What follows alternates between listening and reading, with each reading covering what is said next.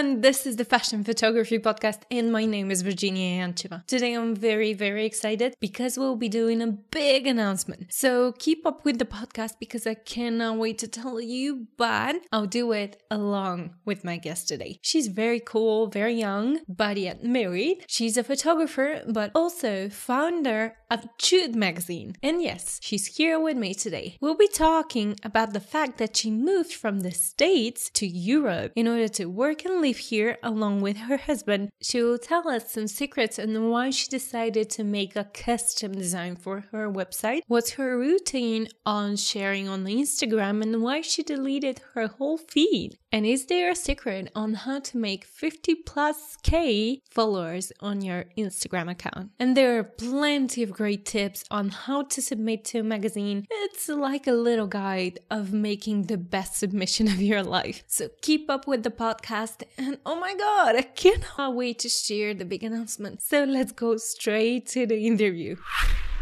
My name is Lynzi Judish. I'm a photographer. I'm originally from the United States, but recently relocated to Prague in the Czech Republic. I'm also the editor in chief and owner of Jute Magazine. Oh, awesome. I've been kind of stalking you on Facebook.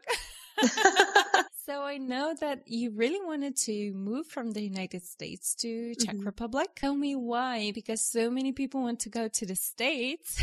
and you want to do the opposite. I grew up in Colorado and I love Colorado, but I wanted to be in a bigger city. But more than anything, I wanted to live abroad. I lived in Australia for a bit and I really loved that. And I just felt like it was a way to experience life a little differently, to go someplace else. And the reason why we chose, my husband and I chose Prague is because it's really centrally located in Europe and it's mm-hmm. pretty affordable to live. So we felt like, okay, well, we can make this new home base and it's really easy to travel from one place to another. And I think one of the interesting things about Europe for me is that, so I grew up in Colorado and Colorado is kind of like right in the middle of the United States, close to the Midwest. Everything is very far from each other. And in Europe, everything is so close together. So it's interesting because I can experience so many cultures from like, I could drive a few hours one direction and I feel like I'm in a totally different place. Mm-hmm. Whereas where I was before, it was if I was going to drive to Las Vegas from where I was, it'd be like a 13 hour drive and Whoa. 13 hours here to someplace else is like, I'm way south. I'm in Turkey. You know what yeah. I mean? So, so I think that that was a, a, big draw. It's just so, it's really interesting to me to have so many countries in such close vicinity. I've never experienced that. That's a big reason why. Yeah. You're mostly shooting fashion. Yes. The fashion photography business in the States is totally exploding and everybody knows that. So for me, it was a bit weird that you wanted to move so far away from the States. well, I think that the photography business, though, is exploding in a lot of places. I mean, there are a ton of fashion capitals in Europe with a lot of work to offer. And in honesty, where I was, there was not a lot of work. I kind of reached mm-hmm. my cap in the place that I was in. And it's not to say that someday maybe I'll move back to the United States. Maybe I'll move to New York, but I kind of wanted to experience the fashion industry a little bit differently. So I think I'm going to work my way around the world. You're still too young, so you have a lot of time in front of you. Yes. uh, you said you, you moved with your husband. Oh, what's mm-hmm. he dealing with? He's also a photographer. Yeah. What's he shooting? I mean, he shoots some fashion and a lot of editorial portraiture as well. It's kind of similar, but I shoot a lot more editorial work and he likes to shoot a lot more model tests and he really is amazing at editorial portraiture. That's really his shtick. You know, people say keep your friends close, but your enemies closer. In this case, case you keep the competition in your home. I'm just kidding, of course. How did you two met? Through the industry, actually, really? in Denver. Yeah, we were friends for a long time before we actually started dating. But yeah, we both had just seen each other's work from working with the same models and whatnot in Denver and finally decided to meet up. And then we were friends for a long time and started dating. But that's how we met is our mutual love for photography. And it's actually really great to be in a relationship with somebody that you could talk to about these things all the time. Like it doesn't get boring. yeah. Plus, I believe you're helping each other a lot. Yes, it is nice to have a support system, especially when you're like moving to a new country and nobody knows mm-hmm. you. It's like, well, I've got one, okay? You said nobody knows you, but that's not well, really the truth. I guess that's true. because as founder of Jute magazine, let's be honest, you have about yeah. 56k uh, followers on Instagram. How did you do that? Because we know it's very easy nowadays to launch a product. The hardest part about it is to reach the people. Yeah. God, I wish I could tell you that there is some secret to it, but there's not. It started with just posting quality content. And the same goes for the magazine is, you know, being very picky about the work that, that we publish in the magazine and that we share with our audience. Let's tell the audience, those who are familiar with Jute mm-hmm. magazine, when was founded? What's exactly, is it submission based? It's been about three years. Um, and yes, it's a submission based magazine, online magazine, hoping in the next year to finally do a first print run. So Yay. that's exciting. yes, I'm hoping. I'm hoping. I, I was actually, this wasn't part of the reason why I moved to Europe, but moving to Europe has been really good for the magazine because somehow it, it developed over the years that I have a larger audience in Europe than I do in the United States. I don't know how I can explain that because it just kind of happened. I don't know. Maybe my aesthetic appeals to European readers better. Mm-hmm. I don't, I don't know why, but yeah, so I have a, a much larger audience in Europe. So I was really excited to move here with the magazine because I feel like it'll do better when I first have a print run here than it would have previously in Colorado. So yes, I'm hoping, maybe in a year. I think this is the perfect moment to announce our big secret about our collaboration together and that the people will be also able to find the podcast on Jute magazine, right? Mm-hmm. so everybody who's listening to us right now know that you can find us also on Jute magazine, which is amazing magazine. And how about Lynzi to tell us a little bit about the submission guidelines? Guidelines for Jute are actually pretty simple as far as submissions go. We kind of have a mood board for each issue that we upload to Pinterest. And it's not that we're looking specifically for the images on the mood board. It's just a general idea of an aesthetic that we're looking for. Mm-hmm. For an issue, we are usually looking for eight to 10 looks, generally speaking. And if it's for web, then we're looking for five to six. Although that's meant as a guideline, of course, we'll still look at editorials if you have seven looks instead of eight or something like that. I think that one of the biggest things that we're looking for is something that's truly in season. We're not looking at trends that are no longer in touch. Of course, now classic work is classic work, but mm-hmm. I think that we're like right now we're about done seeing chokers on every model. you yeah. know, so so that's pretty cool because it's like they're submitting for a paper magazine and a big one. That's very cool. Yeah, like a lesson for the people submitting. I don't know how big Jute is, but I will say that I do try my best to keep up with what is trending at the moment. And like I said, a classic editorial is a classic editorial. We're always going to love that. But, you know, you can only publish so much of the same thing before it's played. yeah, absolutely. Yeah. And is there something people should not send except those things that are out of trend? There are a lot of things that I could probably say that you probably should not should not send. What what about nudes? Oh, nudes are okay if it's not an entire editorial of nudes because an editorial of nudes is not really fashion yeah. at the end of the day. I think uh, I do actually get a pretty decent amount of editorials that are almost entirely nude, and sometimes their photos are really beautiful and I love them, but it's hard because there's no clothes in them, and we are a fashion magazine at the yeah. end of the day. And if I'm looking at a whole editorial of nudes with models that maybe nobody knows, I don't know if it serves anybody to publish the, the series. And what about the other things? Can you think of something else that we should be careful about when we're submitting? Well, I actually did come up with kind of a list of, of common reasons why editorials get okay. rejected. If you want me to go over that. Yeah, that would be perfect. Okay, so I would say one big thing that I see a lot is retouching problems. Not to say that you have to have a professional retoucher when you shoot an editorial because you totally don't, but you do have to pay attention to what you're doing when you're working on a photo. And sometimes too much retouching is too much retouching. Mm-hmm. you don't want your model to plastic at the end of the day. And at the same time, you do need to pay attention to problem areas on face or skin or whatever. So I would say that bad retouching is probably one of the leading causes of rejected editorials for me. Do you ever explain to the people why they've been rejected? I used to in earlier days, but at this point, it just, I get such a high volume of editorial submissions that I can't. If I did that for everyone, then I wouldn't have any time for me anymore. I do make sure I respond to all editorials, so I at least let people know if it's rejected or if it's accepted type thing. But yeah, I just don't have time to critique work. Every once in a while, if it's an editorial that was really exceptional, but there was like one little thing wrong, mm-hmm. then I'll say something about it. But otherwise, I just, I just don't have the time. What else? Another big thing is it just doesn't fit with the magazine. I think that a lot of photographers, they'll do an, an excellent editorial. It's really great, but maybe they didn't pay any attention to the magazine itself. And I would say that I think that that happens because a lot of photographers tend, tend to do mass submissions to a bunch of magazines, kind of like the spray and pray method. Since they didn't actually look at the magazine itself and decide, oh, would this be a good fit? Then that happens a lot where it's something that like, no, I don't think that we've ever published something mm-hmm. like this before. I think that's a big thing. We talked about things being out of season for submissions because that's another thing, not just an old trend, but something that's legitimately out of season. Receiving a swimwear editorial at the end of fall. Yeah.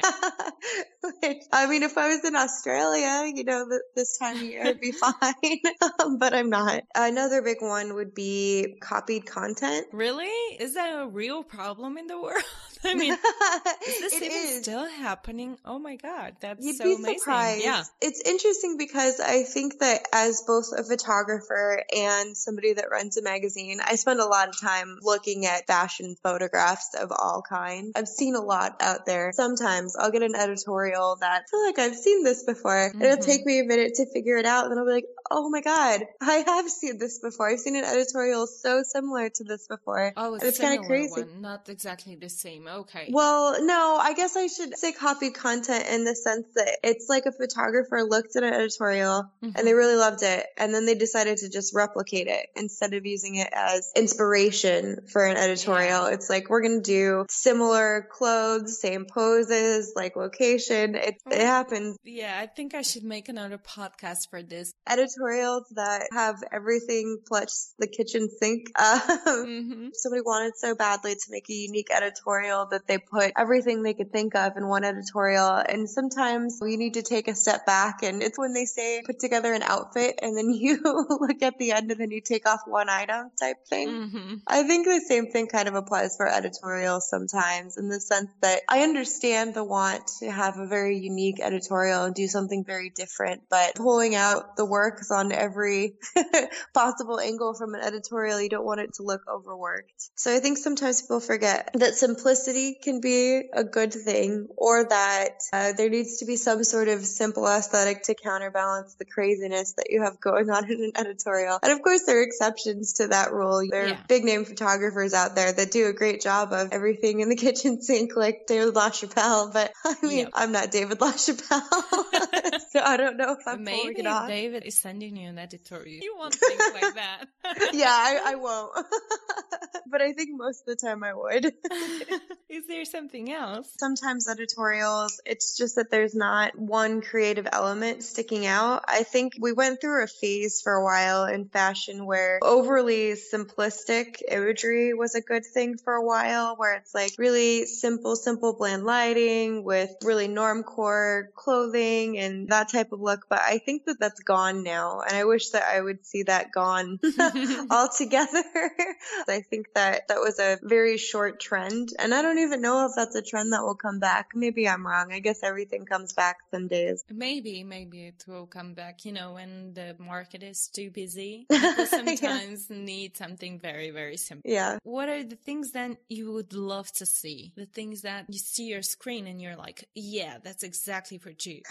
I think that that usually happens from something that's a really thoughtful editorial in the sense that it's not just like a team put together a mood board and an idea. There's like an idea behind the idea. I'm like, how do I best explain? Like, there's a storyline that's going along with your editorial. Those are the best. Like when I open an editorial and I can tell that there's a story behind what's happening and it's not just about the clothes because it's obviously about the clothes, but at the same time, you want to tell a story. You want something that's going to grab viewers and be like, okay, wow, this is amazing. So I think that storytelling is really important in editorial work. Aside from that, I would say that creative idea from old concepts is always really interesting to see when you're seeing something that you're like, okay, you know, I've seen this this type of styling before, but they're doing something different with it that you haven't seen before. Kind of like a marriage of multiple concepts or even something brand new. I mean, that doesn't happen very often, but every once in a while when it does, it's really exciting. What about some editorials that are upcoming? Oh, well, that's even better. like a certain season or a holiday or let's say a movie because for example, for the Star Wars movie, there were plenty of editorials and they came right before the movie. And I yeah. think that was awesome. That having a zeitgeist moment is pretty much like perfection, of course. I, I think that not everybody is going to be so lucky to mm-hmm. come up with something or be that ahead of trends to know what's coming soon. But obviously, that's even better. But for most of us, maybe we're not accurately predicting trends like we wish that we were. Um, but what we can do is make sure that we leave the old ones behind. yeah. so you would love to see things like that for the future. Okay, that's perfect. And you mentioned that you have Pinterest boards with everything that you love. I do. Do you put a link for them on the website? Yes, there's. Facebook? I think there's one on our Facebook page as well as on our submissions tab on the website. But it's super easy. It's just pinterest.com forward slash Jute magazine. The Pinterest boards are for the actual issues rather than webatorials because webatorials are always open. There's no themes for those. But for each of the issues, it's kind of just meant as general guidelines as this is the aesthetic that we're looking for for the issue. And it's split into each issue, each board is. And in the board, there's little information that tells you when the issue opens for submissions, when the deadline is, and when the issue releases. Perfect. Okay, so let's sum up this. Keep it real. Don't overdo your photos. Stay on track. Take a look at the magazine before submitting. That's yes. very important. Don't be out of season. Respect other people's copyrights. I think that's very important. That is a big one. Situation. Yeah. Go crazy, but keep it simple. You know, don't go totally insane. We don't, like we said, we don't need the kitchen sink. Just leave it at yeah. home in your bathroom. Absolutely. And if you can, try to take a sneak peek to the future because that's good. And it's good not just for the magazine, but for every person's photography. It's always good to it try is. to invent something. Photography is one of those jobs that you're never going to stop learning. So it is good to force yourself to do something different. Do you want to add something to this? The only other thing that I can think of that I thought was kind of important was talking about pull letters a little bit. Oh, that's a big one. Yeah. Let's talk about pull letters because there are many stylists listening to this show. I know that every magazine has kind of a different method for approaching pull letters. For Jute, we don't really commission work, but I do provide pull letters from time to time if there's a mood board that stylist or photographer sends in that I think really fits with the aesthetic. What I do think is really important though is that I think that every editorial, generally speaking, starts in the same way in that it's a collaboration or it's an idea from somebody and you have some sort of mood board or concept that you're working with in the first place. So I think the natural progression should kind of always be to go for a pull letter next if you can get one from a magazine mm-hmm. because I think that it's a fashion editorial. It's about clothing. Clothing has to be the number one in an editorial. And how yeah. are you going to get the best clothes at the end of the day? Get a pull letter if you can. That that was something that I wanted to talk about because I wish that I saw a little bit more of that. I, I do get a decent amount of requests for pull letters, but maybe not as many as I would expect, especially given a lot of places will let you pull clothes with a pull letter, even if it's not a guaranteed editorial. But if you have something from the magazine saying, hey, we're considering this for the magazine, I feel like it's huge. Maybe they're not asking that much about pull letters because not many magazines provide that. Oh, is that true? I yeah. guess I don't know much about other magazines. That's a good thing that you can actually provide them some pull letters. And do you prefer to get ready projects or you prefer to see the idea first? It is really nice to get email in the first place, just kind of giving an idea of what they're looking for because at least then I can look at it and say, this may not be the best fit for the magazine or, oh, this could be a really good fit if you did this or, okay, yes, I do love this. Let me provide you a pull letter type thing. So I think it is good to see some sort of a mood board board in the first place. Of course, though, I'm fine seeing complete editorials as well. Both is great, but it would be immensely helpful for photographers to send some sort of a mood board first. Mm-hmm. Even if they can't get a pull letter from a magazine, it's good to say, hey, this is what I'm looking at. Do you think this would be a good fit for you? Before you go all in and be like, okay, I'm just going to shoot this and hope somebody picks it up. There might be a chance that you could actually put something together for a magazine that they might want in the first place. Yeah, and let's just mention here that guys, even if you give a really cool mood board and you don't stick to it, or if the final product is too different from your mood board, even when a magazine said yes for the mood board, they might mm-hmm. not like the final product. That's true. Yeah, you don't have the guarantee from Lynzi that when she says yes to a certain mood board, not just from Lynzi, from any other magazine, they might not accept the final product if you're going too crazy. Yes, this is totally true. And this is why I do provide pull letters, but I rarely provide guaranteed pull letters because just because I got a mood board and it looks really great doesn't mean that things end up the way that people think that they're going to. But I still think that it's a good play at the beginning beginning of the day to try to send some sort of mood board in the first place so you Absolutely. can figure out if you're even in in the realm of possibility to start with. Mm-hmm. True. Do you want to add anything else? I think I, I kind of asked you everything that I could thought of as a photographer submitting to magazines. yeah. no, actually, I think that's perfect. I kind of made a list of things that I thought were important, and I think that we covered everything. Okay. I will leave a final note though before we get off. Yeah. I will say sometimes you shoot an editorial and you don't know where you want to submit it, and that's totally cool. But when you decide to submit it, even if you're sending it to 20 different magazines, make sure you blind copy us. I did not expect that. Okay, and let's say, do they have to send only unpublished work? Yes, yes, for Jute we do. Unless it's, we do have a section called our faces section, which is more about models. And if it's about something about the model itself, we don't ask for, you know, not being oh. previously published. But if it is for editorial work, we do ask that it's previously published. And I do check that. super, super as best cool. I can. No, I mean the part with the models because not many magazines provide that option. Yeah, it's actually been a really fun thing that we've been doing for about a year and a half now. We don't get as many submissions as I would expect that we would. Tell me a little bit about it. Yeah, we do have a section that's kind of like if you do test work or something like that, the model, you can submit it. And if it's somebody that we look at and we're like, okay, this looks like a upcoming model, we think she really has some promise, then we'd like to publish the pictures and we do like a little mini interview with the model. Very cool. I love that. Does everybody get an answer, even if they're rejected? Always, yeah. Approximately what time period? Honestly, it kind of depends on like current volume of emails, but I always try to make sure it's within a week at the longest. Let's say 10 days, because I believe many people will send you a lot of editorials now after this podcast. Let's hope so. Yeah, guys, be brave. That's very, very important. And if you get rejected, that's also okay because at least you know where you situated on the market. It's good to get practice at being rejected anyway. Absolutely. Yeah. I mean, I know when I first started shooting, oh my gosh, I can't tell you. I just get rejected over and over and over and over again, but it's good. It's nice. It's a good practice with your yeah. character. So tell me about the first issue of the magazine. Did you look for all these people in it or they found you? Oh, no. The first few issues were a bit hard. A friend of mine and I kind of started the magazine together, although she's no longer with the magazine, but her and I kind of divided and conquered. And was she also a photographer? No, uh, mm-hmm. she's a hairstylist mm-hmm. and does makeup as well. So yeah, we kind of divided and conquered. We found photographers in other magazines that do, you know, submit work mm-hmm. and kind of begged and pleaded with people to let us publish their work. And it was like that maybe for the first three issues where we'd make a list of photographers and stylists and hair and contact them and say, do you have any new editorial work you'd let us publish? Like, please. And the first, I would say maybe the first two issues, a lot of the work had been, had been previously published or maybe we weren't so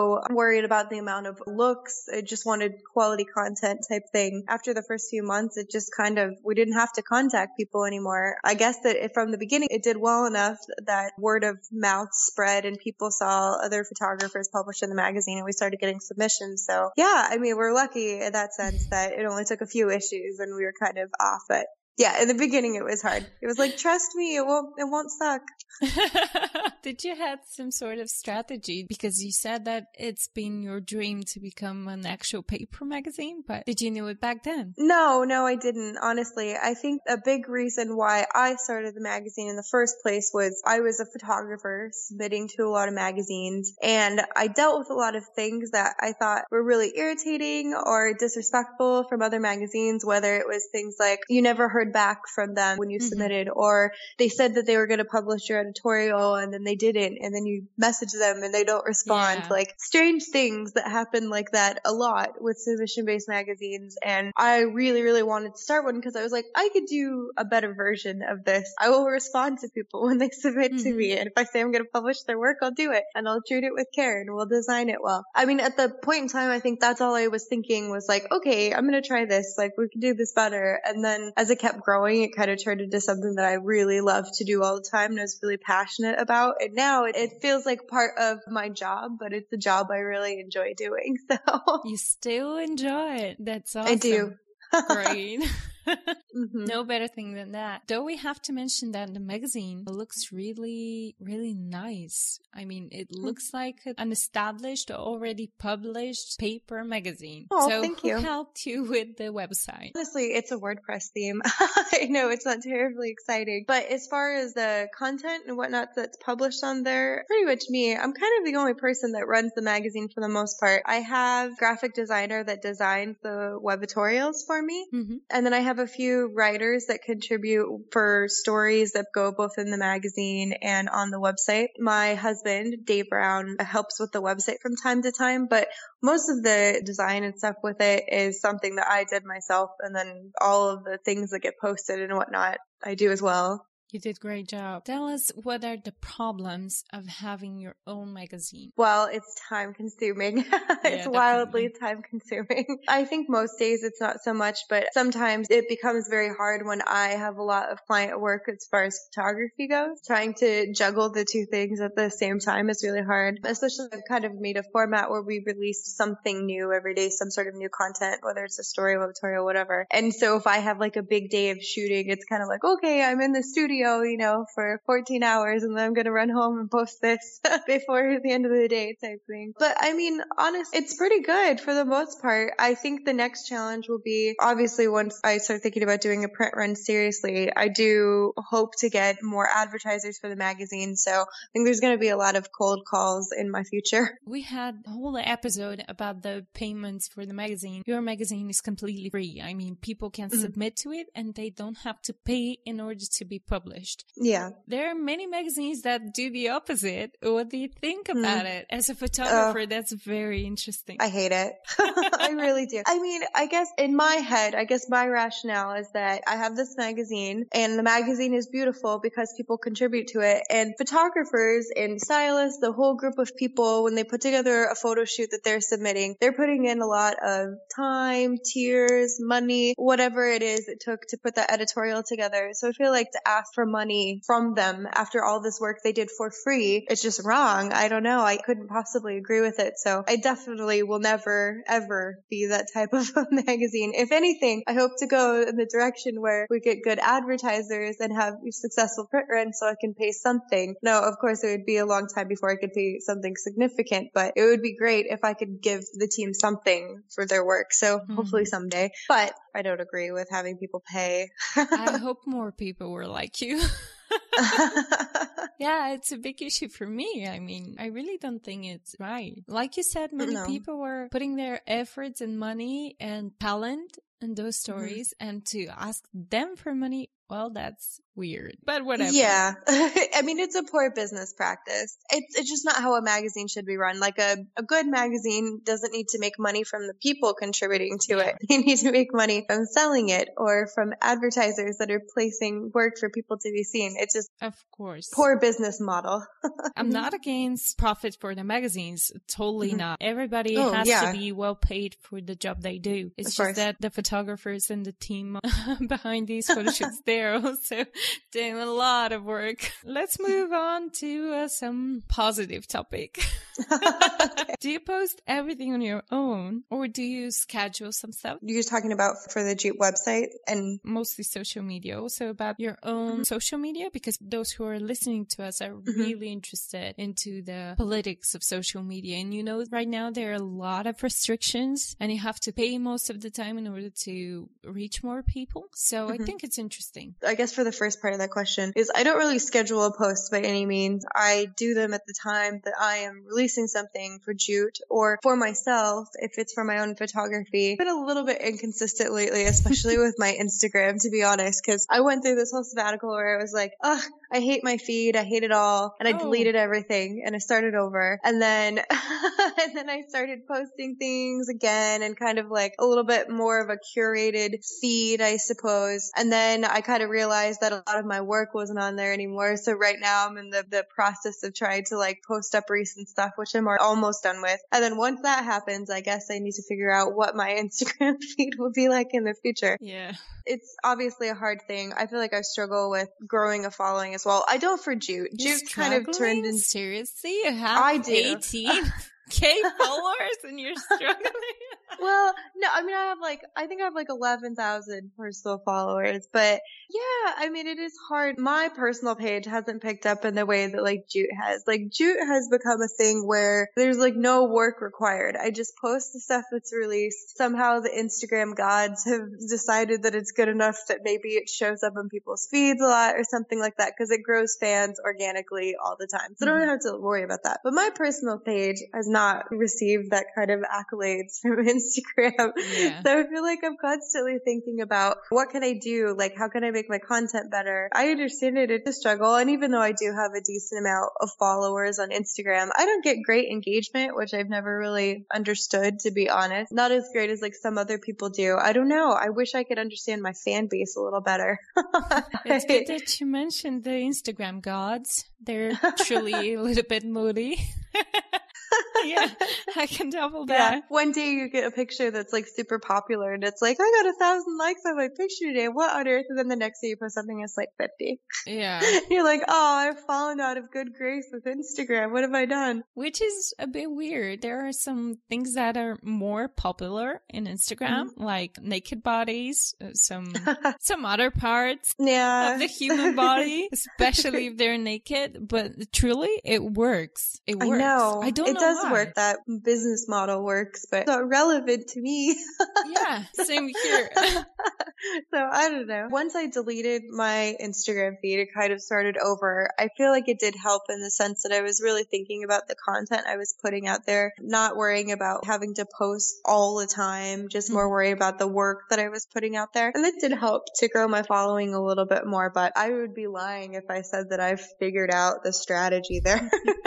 Let's say what's your Instagram so people can check it out while listening to us. Yeah, my personal Instagram is Lynzi Judish. It's- and you can find it in the show notes in case you're in front of a computer and you're listening to us right now. Okay, so do you okay. try to post each and every day? So recently I've been posting kind of twice a day because I'm trying to catch up on work that hasn't been posted. I'm darn close. But honestly, I think that after that, I think I'm going to try to post once a day. But if I can't post once a day, maybe once every two days. Mm-hmm. Because as much as it's important for your business, sometimes I do worry about getting sucked into it too much, mm-hmm. um, devoting too much energy to that when it may not be like the best way to spend my time. I'm not entirely sure yet if Instagram stardom is really the key to business. So, oh, that's not, interesting. Yeah, I mean, not to say that I haven't booked work from Instagram, but I think that I book more work through my website, to be honest than anything else. So it's kind of, um,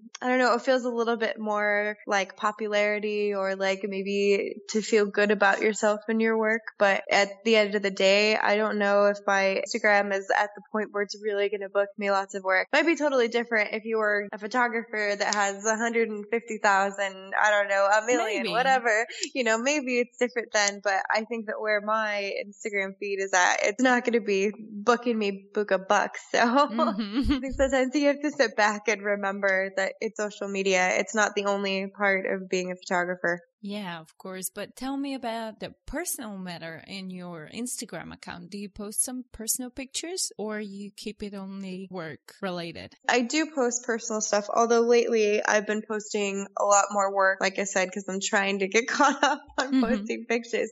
But yeah, I do. Um, I want to get back to posting some more personal photos. And I'm not saying it's going to be willy nilly and anything I feel like posting, but I do think it's important to have something else in there besides just your work. Maybe your lunch, something My like lunch. that. Your dinner. I don't actually used to post food stuff on my personal oh, account a lot, and then I decided to quit doing it, and I've kind of moved that over. I have like a third Instagram that's mm-hmm. uh, a shared account between my husband and I uh-huh. that we use for like our travel and Oh, and food cool. and personal life and stuff like that. So that I was like, it? yeah, sure. It's Mrs. and Mr. Judish. Yeah. It's M R S A N D M R J U D I S H. Mm-hmm. And yeah, and so that's just where all of our more personal lives go because sometimes I felt like posting too much stuff on my personal Instagram that maybe wasn't relevant to business. And I was like, okay, this needs to live someplace else. Yeah, I must admit that I do have some cakes on my Instagram. but everybody knows that in the show we talk a lot about food. Additionally to the photography, it turned out that me and my editor, actually mm-hmm. the man of my dreams in life, we're both really into food and it turned out our guests are also into food. So yeah. yeah. But every time in every conversation, we also talk about food with every guest. I don't know how because I'm really, I'm not trying to do it, but still. So yeah, there are a few cakes in my Instagram account. Well, you know, if it goes with your aesthetic though, then it is hard to find that balance because like you don't want your feed to feel totally sterile, yeah. which is how I'm feeling about my feed right now, trying to catch up with work. But it's hard because you want people to know you as a person and your personality and your life, but also to appreciate your work because you're like a, a, package in the industry. You're not just yeah. a photographer, you know, you're a human being too. People are going to hire you for your personality and for your work type thing. So it's hard to find the, a balance balance in between there and to not make fans want to leave your page.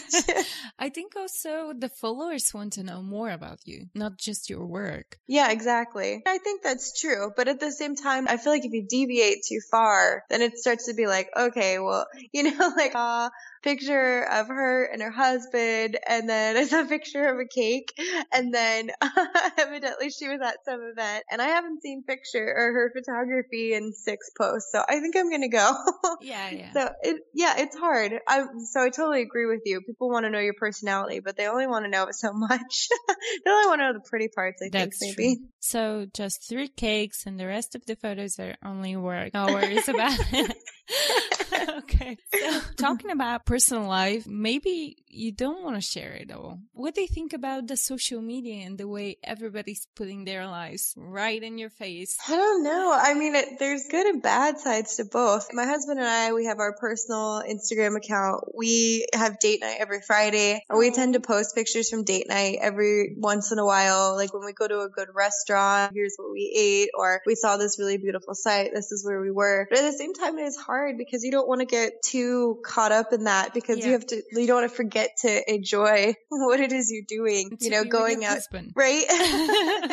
I know, I know. It's hard, but I think I am lucky because he's a photographer as well and he understands social media and whatnot and he likes our shared Instagram too. So we're, we're both kind of on the same page where, okay, yeah, we go out to dinner, we have a nice dinner and we're not really going to, you know, worry about social media. But then when that one like really nice plate comes out and you're like, that's so pretty, I need yeah. to take a picture of that right now. It. It's cool that you're having fun together. I think it's really adorable. You're kind of fresh to the married life, right? Yeah, we got married in June. Awesome. Tell me about your personal website. You launched mm-hmm. it just, I think you don't even have a month. Oh, it's been like a week.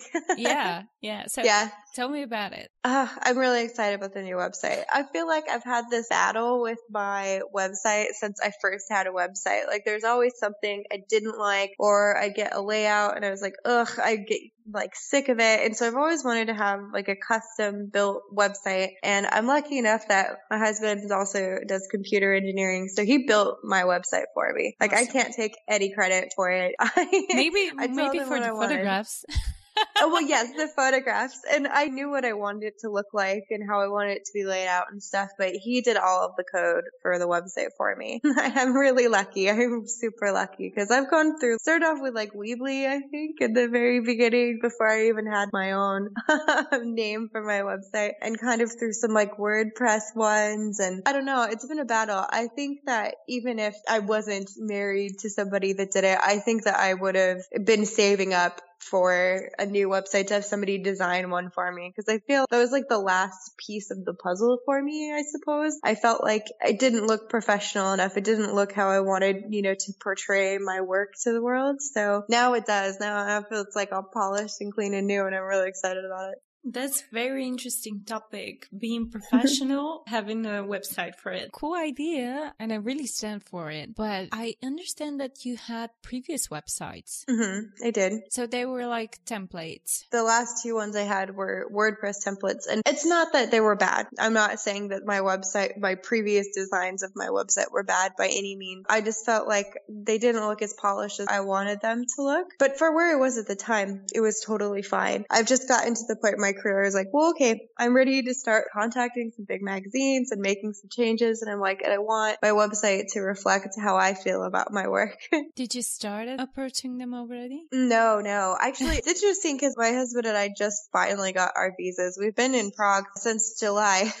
yeah, you need yeah. visas. Oh, I did not even. Yeah, they just it. finally yeah. got approved like two weeks ago, maybe. Yeah. mm-hmm. So we just now are able to take on work. We're both kind of starting that process. Totally forgot about it. We've had quite a time since we've gotten here. Not mm-hmm. that we regret moving by any means, but we didn't expect it to be nearly as complicated as it was. We got here and we needed to have a permanent address before we could go apply at an embassy for a visa, and it took us a very long time to find an apartment. We'd find find a place and it'd fall through and fall through over and over again. And so it took us almost two months for that to get uh, that. So once we went to go apply, we found out that we were almost out of our time in the Schengen area. So we had to move to another country temporarily that was outside of Schengen and then come back once our visas were approved. So mm-hmm. that kind of put a weird stop in our whole process. And during the beginning of it, we had shipped all of our stuff from the States. And so we didn't even have our equipment with us. Like we'd shipped everything.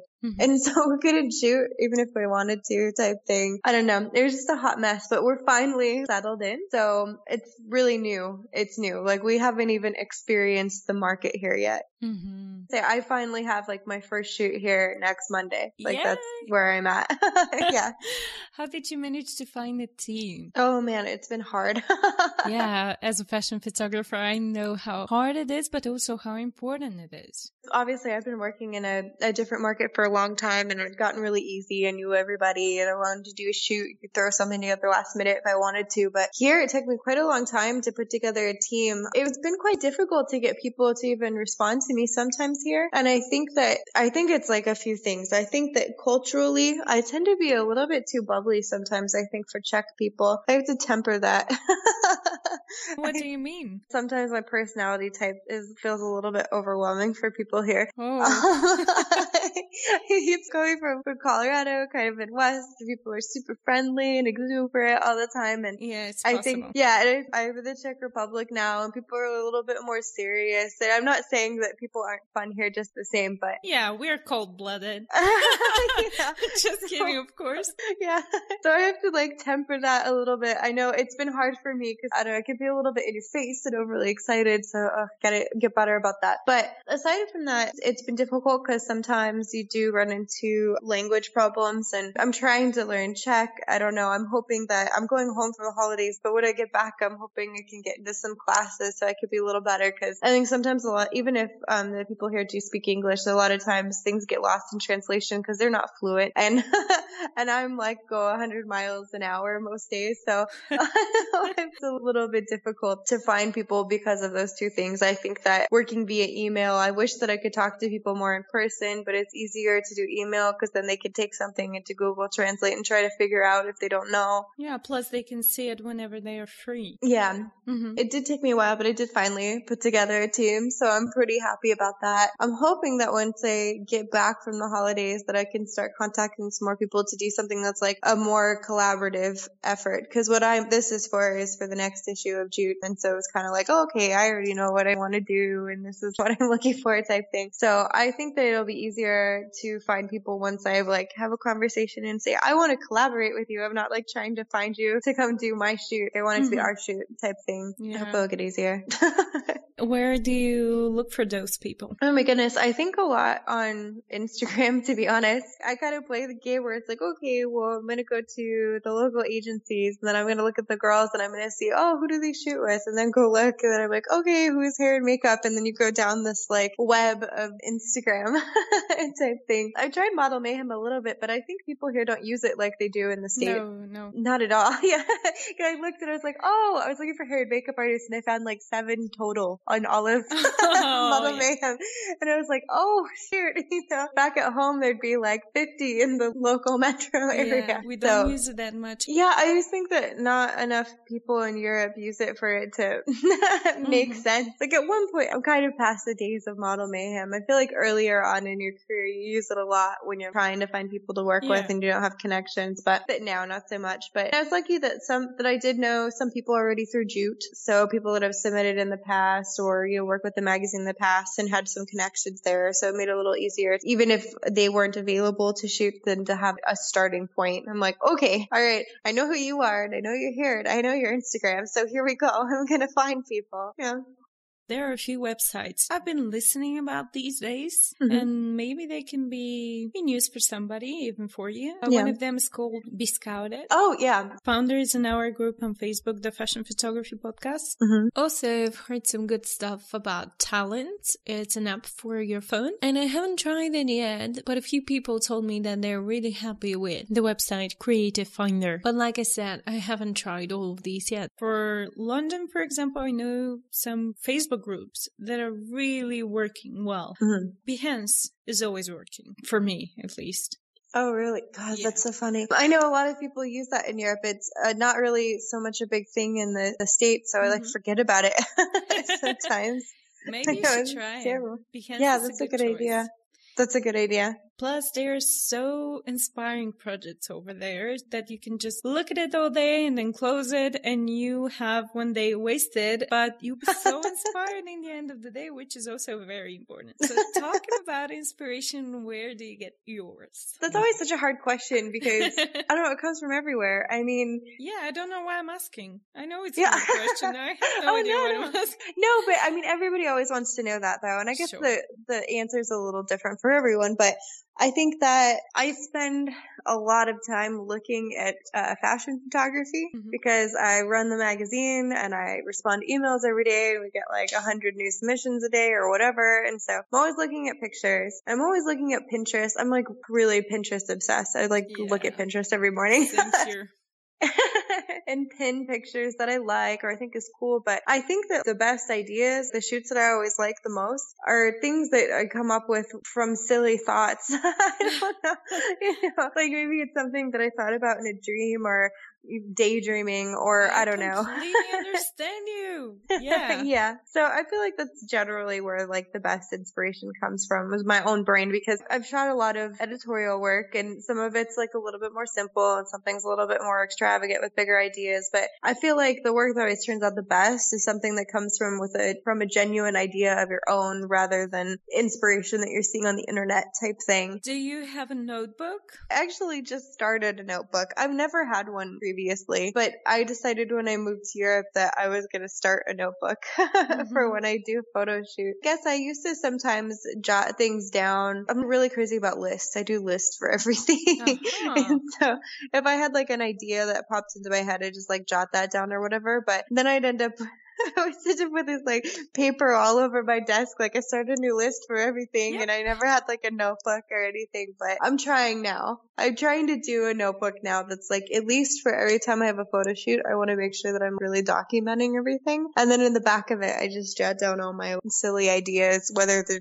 totally ridiculous or something interesting. You said that you like to keep a record of everything. What about backstage photos? I try to remember. I'm really terrible about that. I would try to be better about it. I mean, when I do big shoots, I try to, sometimes my sponsor, when they post on social media, so I'm like, okay, we have to take some sort of behind the scenes, I guess. I'm just going to snap a picture of a model looking cute and then post it. But I tend to be really bad about it. I wish I was better about it because I always think, oh, it'd be so great to have like some good behind the scenes pictures and even something like of me behind the scenes from our website. And I forget about it like 99% of the time. Same here. My makeup artist the other day asked me if I can send her some backstage photos for an interview that she has. I was like, yeah, sure. Let me just see what I have.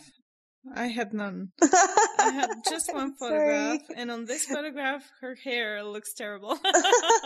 Because we were working, you know, and nobody's taking care of their own. I understand. Yeah. It's hard. It, I mean, you have too many other things on your mind in a photo shoot to like think about a secondary photo shoot, which is like taking behind the scenes pictures. I think I've gotten lucky. Anytime I have like a bigger shoot, when I've had an assistant there, I could be like, please take yeah. some behind the scenes pictures because otherwise they won't happen. Um, so I've gotten lucky a few times, but uh, most of the time, no.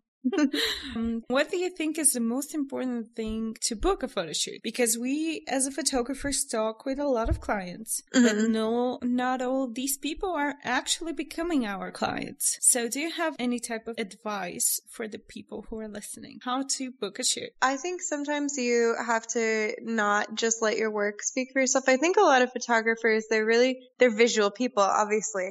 Like that's why you're a photographer.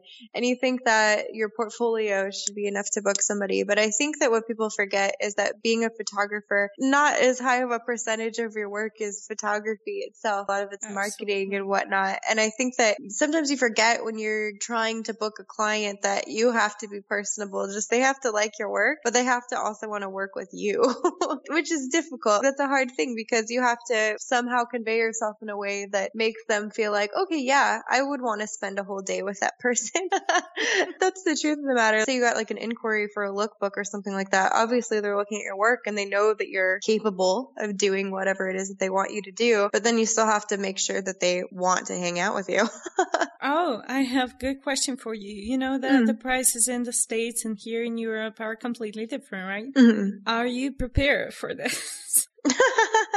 that's a big question. Yeah. Because if you meet somebody tomorrow and they mm-hmm. want to book you for a photo shoot and you jump to the price you would say in the States, so they can tell you that you're completely crazy. Are you prepared for the difference? I think so. Honestly, I think that I'm a little bit lucky in the sense that I wasn't coming from a big market. I was coming from a really small market that paid really poorly mm-hmm. for photographers just because there wasn't enough of an industry in the city that I was in to warrant photographers getting paid really well. So I can't imagine that I would run into a situation that would be totally shocking for pricing. And then on top of that, I did do my research a bit before we got here. okay, this is going to sound terrible, but just make fake email accounts and contact photographers and ask them, oh, can I get a mm-hmm. quote for this? Find out. Okay, well, that's normal here. Okay, now I know. oh, now I have something as like a frame of reference for what's normal. I'm really not worried about it, to be honest. Do you have any friends in the Czech Republic? I have a few people that I know and kind of like acquaintance friends with, stuff through Jute, but not anybody that I was personally friends with before I came here. So you have somebody to ask if you're too confused.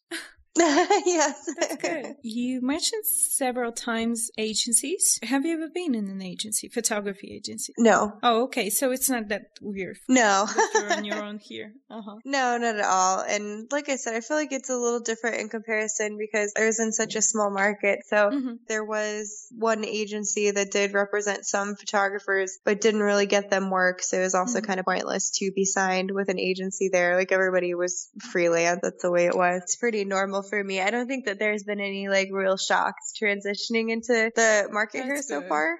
Mm. Yeah, I'm lucky in the sense that Prague's obviously has a fashion market, but it's not, it's not like a huge market. It's not like moving to London or Paris or yeah. Milan or it's like a good transitional city. mm-hmm. yeah. Well, at least I'd like to be here for more than just a transition for a few years at least, but. Oh, hopefully. Yeah. Keep up the good work with the magazine, of course. Thank you so much for this interview. It was my honor. Thank you.